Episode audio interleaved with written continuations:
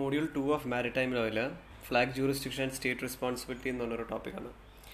അപ്പോൾ എന്താണ് flag jurisdiction, what is state responsibility, പിന്നെ അടുത്ത ടോപ്പിക്സ് ആണ് equality of flag and use of national ports. ഇപ്പോൾ പോർട്ട്സ് എങ്ങനെയൊക്കെ യൂസ് ചെയ്യാം, ഏതൊക്കെ ഷിപ്സിന് പോർട്ട്സിൽ എൻട്രി ഉണ്ട്, ഏതൊക്കെ സന്ദർഭങ്ങളിൽ പോർട്ട് പോർട്ട് ഓഫീസേഴ്സിന് ഷിപ്സിനെ ബാൻ ചെയ്യാം, പ്രോഹിബിറ്റ് ചെയ്യാം ഒരു പോർട്ടിൽ കയറുന്നതിന്. പിന്നെ അടുത്ത ടോപ്പിക് എന്ന് പറഞ്ഞാൽ merchant shipping in territorial waters and high seas. And last topic is powers of coast guard. See flag jurisdiction and state responsibility എന്ന് പറഞ്ഞ ടോപ്പിക്ക്, നമ്മളൊരു ship if suppose you are going to buy ship, നമ്മളൊരു സാധാരണ വാഹനം മേടിക്കുന്ന പോലെ തന്നെ that ship needs registration. പക്ഷേ ഇപ്പോൾ രജിസ്റ്റർ ചെയ്യണമെങ്കിൽ കുറച്ച് കണ്ടീഷൻസ് ഉണ്ട്. ആ കണ്ടീഷൻസ് എവിടെയാണ് കാണാൻ പറ്റുന്നത്, എവിടെയാണ് നമുക്ക് ഏത് നിയമം വായിച്ച ആ കണ്ടീഷൻസ് കിട്ടും, മനസ്സിലാക്കാൻ പറ്റും. അതിന് you have to look at merchant shipping act nineteen fifty eight. Merchant shipping act എന്നുള്ള നിയമത്തിലാണ് you will find out what are the conditions for registering an Indian ship. മനസ്സിലായില്ലേ, ഏതൊക്കെ കണ്ടീഷൻസാണ് ഇന്ത്യൻ ഷിപ്പ് രജിസ്റ്റർ ചെയ്യാനുള്ളത് എന്ന് നോക്കിയാൽ ആ ആക്ട് വളരെ വ്യക്തമായിട്ട് വായിച്ചു നോക്കിയാൽ കാണാം. അതിൽ you have to understand what is an Indian ship.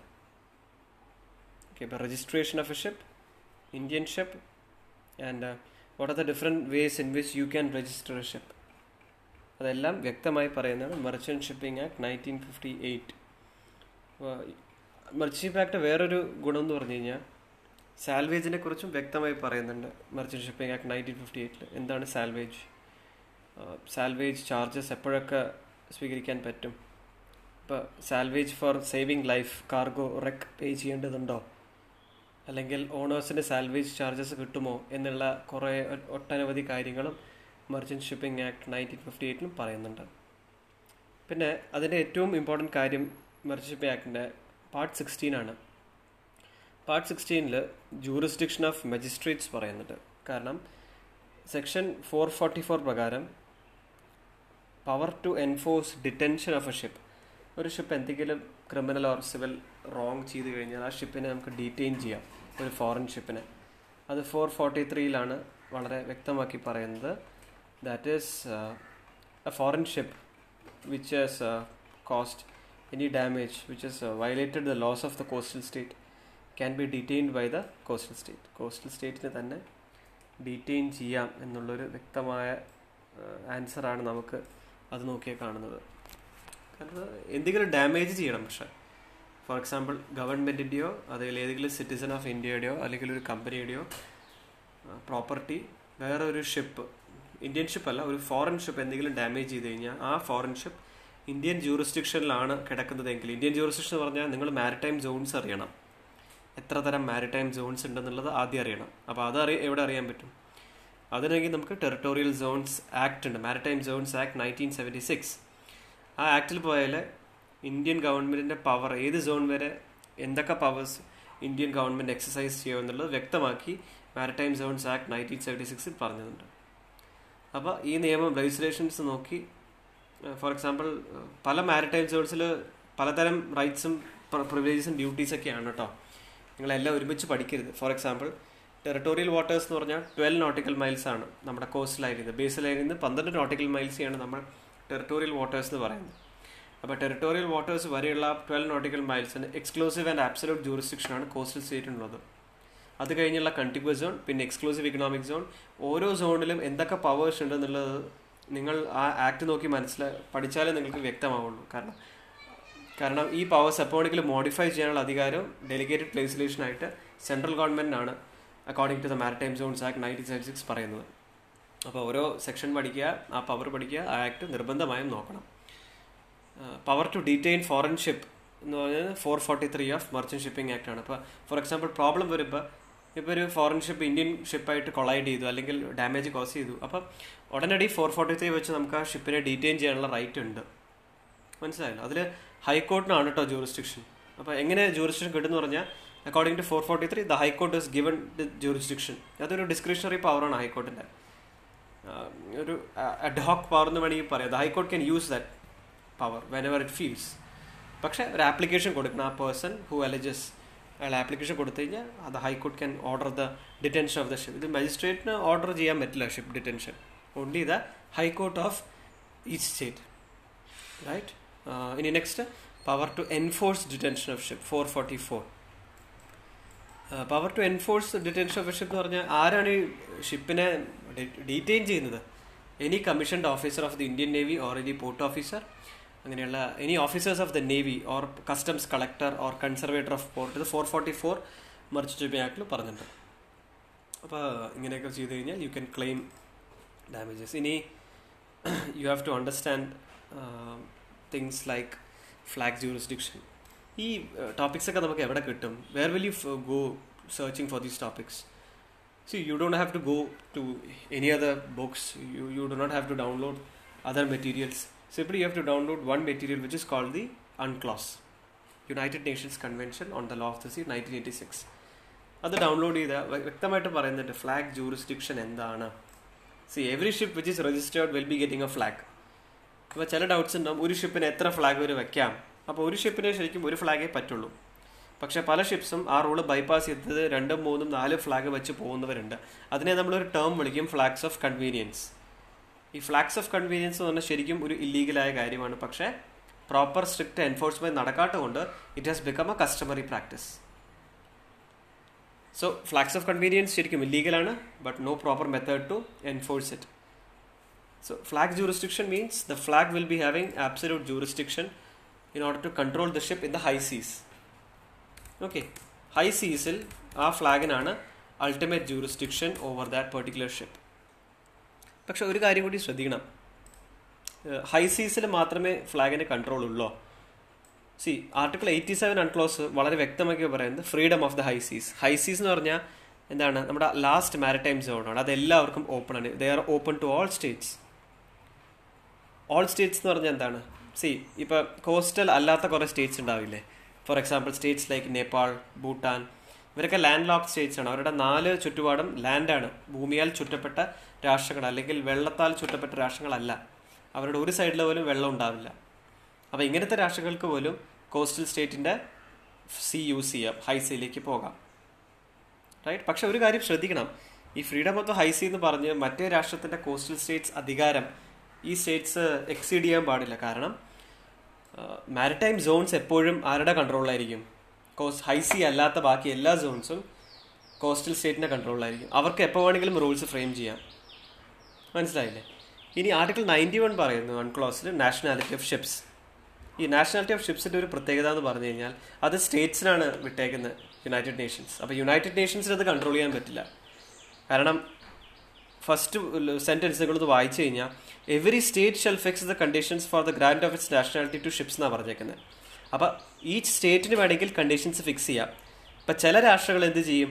ഇപ്പം നമ്മൾ ഇന്ത്യൻ ഷിപ്സിനാണെങ്കിൽ ഒരു ഫ്ലാഗേ കൊടുക്കുള്ളൂ, ഇന്ത്യക്കാർക്ക് മാത്രമേ ഇന്ത്യൻ ഷിപ്സ് ഓൺ ചെയ്യാൻ പറ്റുള്ളൂ, അങ്ങനത്തെ കുറേ കണ്ടീഷൻസ് മെർച്ചന്റ് ഷിപ്പിംഗ് ആക്ടിൽ.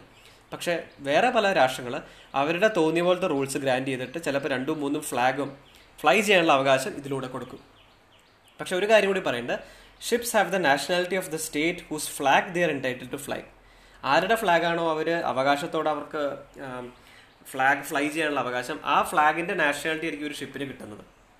അപ്പോൾ ശ്രദ്ധിക്കുക, നാഷണാലിറ്റി ഓഫ് ദ ഷിപ്പ് എന്ന് പറഞ്ഞാൽ ഫ്ലാഗാണ് ആദ്യം നാഷണാലിറ്റിയിലേക്ക് വരുന്നത്. അപ്പോൾ വേറൊരു കേസുണ്ട്, അപ്പോൾ രജിസ്ട്രേഷനോ എന്നുള്ളൊരു ചോദ്യം വരും, അതും വരാം. അവിടെയാണ് ഈ പ്രശ്നം. ഇതൊരു ഡൈക്കോട്ടമിയാണ്, ഡൈക്കോട്ടമസ് സിറ്റുവേഷനാണ്. നമുക്ക് ഇതുവരെ ഒരു ആൻസർ വ്യക്തമാക്കിയൊരു ഉത്തരവിതിൽ നമുക്ക് നൽകാൻ ആർക്കും പറ്റിയിട്ടില്ല, നിയമത്തിന് പോലും സാധിച്ചിട്ടില്ല. പക്ഷെ എപ്പോഴും അവർ വേറൊരു കാര്യം കൂടി ഇതിൻ്റെ കൂടെ കൂടി ചേർക്കുന്നുണ്ട്, there must exist a genuine link between the state and the ship. ഷിപ്പും കപ്പലും തമ്മിൽ ഒരു വ്യക്തമായ ബന്ധമുണ്ടായിരിക്കണം, അതാണ് ജെനുവിൻ ലിങ്ക്. വ്യക്തമായ സത്യസന്ധമായ ഒരു ബന്ധം ഷിപ്പും സ്റ്റേറ്റും തമ്മിൽ ഉണ്ടാവണം. ആ വ്യക്തമായ ബന്ധം എന്ന് പറഞ്ഞു കഴിഞ്ഞാൽ നോട്ടബോം കേസ് പഠിച്ചാൽ നിങ്ങൾക്ക് മനസ്സിലാവും എന്താണ് ആ ജെനുവിൻ ലിങ്ക് എന്നുള്ളത്.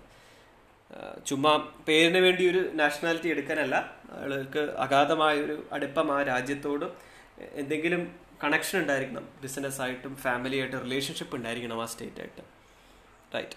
ഇനി status of ship ninety two see നോക്കൂ, ships shall sail under the flag of one state only. അപ്പോൾ ഇവിടെ പറയുന്നത് എന്താണ്? നയൻറ്റി ടൂയിൽ അൺക്ലോസ്, ഒരു ഷിപ്പ് ഒരു ഫ്ലാഗ് മാത്രമേ ഫ്ലൈ ചെയ്യാൻ പാടുള്ളൂ.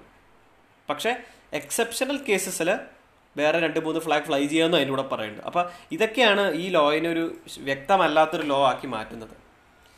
പക്ഷേ ഫ്ലാഗ് സ്റ്റേറ്റിന് എപ്പോഴും ഒരു ജൂറിസ്ഡിക്ഷനേ ഉള്ളൂ, ഹൈ സീസ്. എക്സ്ക്ലൂസീവ് ജൂറിസ്ഡിക്ഷൻ ഫ്ലാഗിന് ഹൈ സീസിൽ മാത്രമേ എക്സസൈസ് ചെയ്യാൻ പറ്റുള്ളൂ. മനസ്സിലായോ? ഇനി ഒരു പോർട്ടിലേക്ക് കയറിക്കഴിഞ്ഞാൽ ഫ്ലാഗ് മാറ്റാൻ പറ്റില്ല, അതാണൊരു പ്രശ്നം. ഏത് പോർട്ടിൽ ഒരു ഫ്ലാഗ് വെച്ച് കയറുന്നൊരു ഷിപ്പ് ആ പോർട്ടിൽ കയറിക്കഴിഞ്ഞാൽ ആ ഫ്ലാഗ് തന്നെ വയ്ക്കണം. അവിടെ നിന്ന് ഫ്ലാഗ് മാറ്റിയിട്ട് വേറെ ഫ്ലാഗ് വയ്ക്കാൻ പറ്റില്ല. ഓക്കെ, അപ്പം ചിലപ്പോൾ രണ്ട് മൂന്ന് സ്റ്റേറ്റ്സിൻ്റെ ഫ്ലാഗ് ഇങ്ങനെ ഫ്ലൈ ചെയ്ത് പോകാം, പക്ഷെ അവർക്ക് നാഷണാലിറ്റി ഏതെങ്കിലും ഷിപ്പിൻ്റെ നാഷണാലിറ്റി രണ്ട് സ്റ്റേറ്റ്സ് നാഷണാലിറ്റിയും അൺക്ലോസ് കൊടുക്കുന്നില്ല, അവരെ ഒരു നാഷണാലിറ്റി ഇല്ലാത്ത ഷിപ്പായിട്ട് കാണുന്നു. അപ്പോൾ ഒരു ഷിപ്പിന് ഒരു നാഷണാലിറ്റി ഉള്ളൂ, ഒരു ഫ്ലാഗെ ഫ്ലൈ ചെയ്യാനുള്ള അധികാരമുള്ളൂ. ഇപ്പോൾ രണ്ട് മൂന്ന് ഫ്ലാഗായിട്ട് പോകുന്ന ഷിപ്പിനെ ഫ്ലാഗ് ഇല്ലാത്തൊരു ഷിപ്പായിട്ട് കണക്കാക്കാൻ ആർട്ടിക്കിൾ നയൻറ്റി ടു എംപവേർഡ് ആണ്. ഓക്കെ, ഇനി നയൻറ്റി ഫോർ നോക്കൂ, duties of the flag state. എന്താ ഫ്ലാഗ് സ്റ്റേറ്റിന് ജോലി? എന്താ സി, അവർ വ്യക്തമായി ആ ഷിപ്പിനെ സീ വർത്തേജസ് നോക്കണം, സി ആ ഷിപ്പ് ഫിറ്റ് ആണോ നോക്കണം, രജിസ്ട്രേഷൻ എല്ലാം പ്രോപ്പർ ആണോ എന്ന് ചെക്ക് ചെയ്യണം. ഇതാണ് അവരുടെയൊക്കെ ഡ്യൂട്ടീസ്. ഇനി എന്താ, ആർട്ടിക്കിൾ നയൻറ്റി ഫൈവില് ഇമ്മ്യൂണിറ്റി ഓഫ് വാർഷിപ്സ് ആണ്. വാർഷിപ്സ് എന്ന് പറഞ്ഞാൽ യുദ്ധക്കപ്പൽ അല്ലെങ്കിൽ പടക്കപ്പൽ. പടക്കപ്പൽ എന്ന് പറഞ്ഞൊരു രാഷ്ട്രത്തിൻ്റെ സേവനം, രാഷ്ട്രത്തെ സേവിക്കുന്ന ഒരു കപ്പലാണ് അല്ലേ.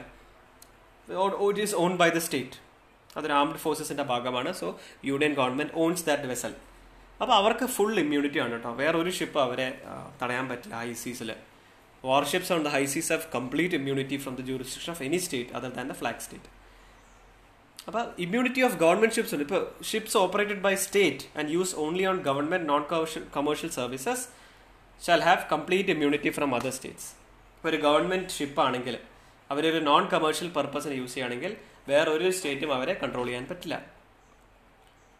ഇനിയിപ്പോൾ രണ്ട് ഷിപ്പ് കൂട്ടിയിടിച്ചു എന്ന് വിചാരിച്ചോ, penal jurisdiction article ninety seven പറയുന്നുണ്ട് ഇൻ മാറ്റേഴ്സ് ഓഫ് കൊളീഷൻ.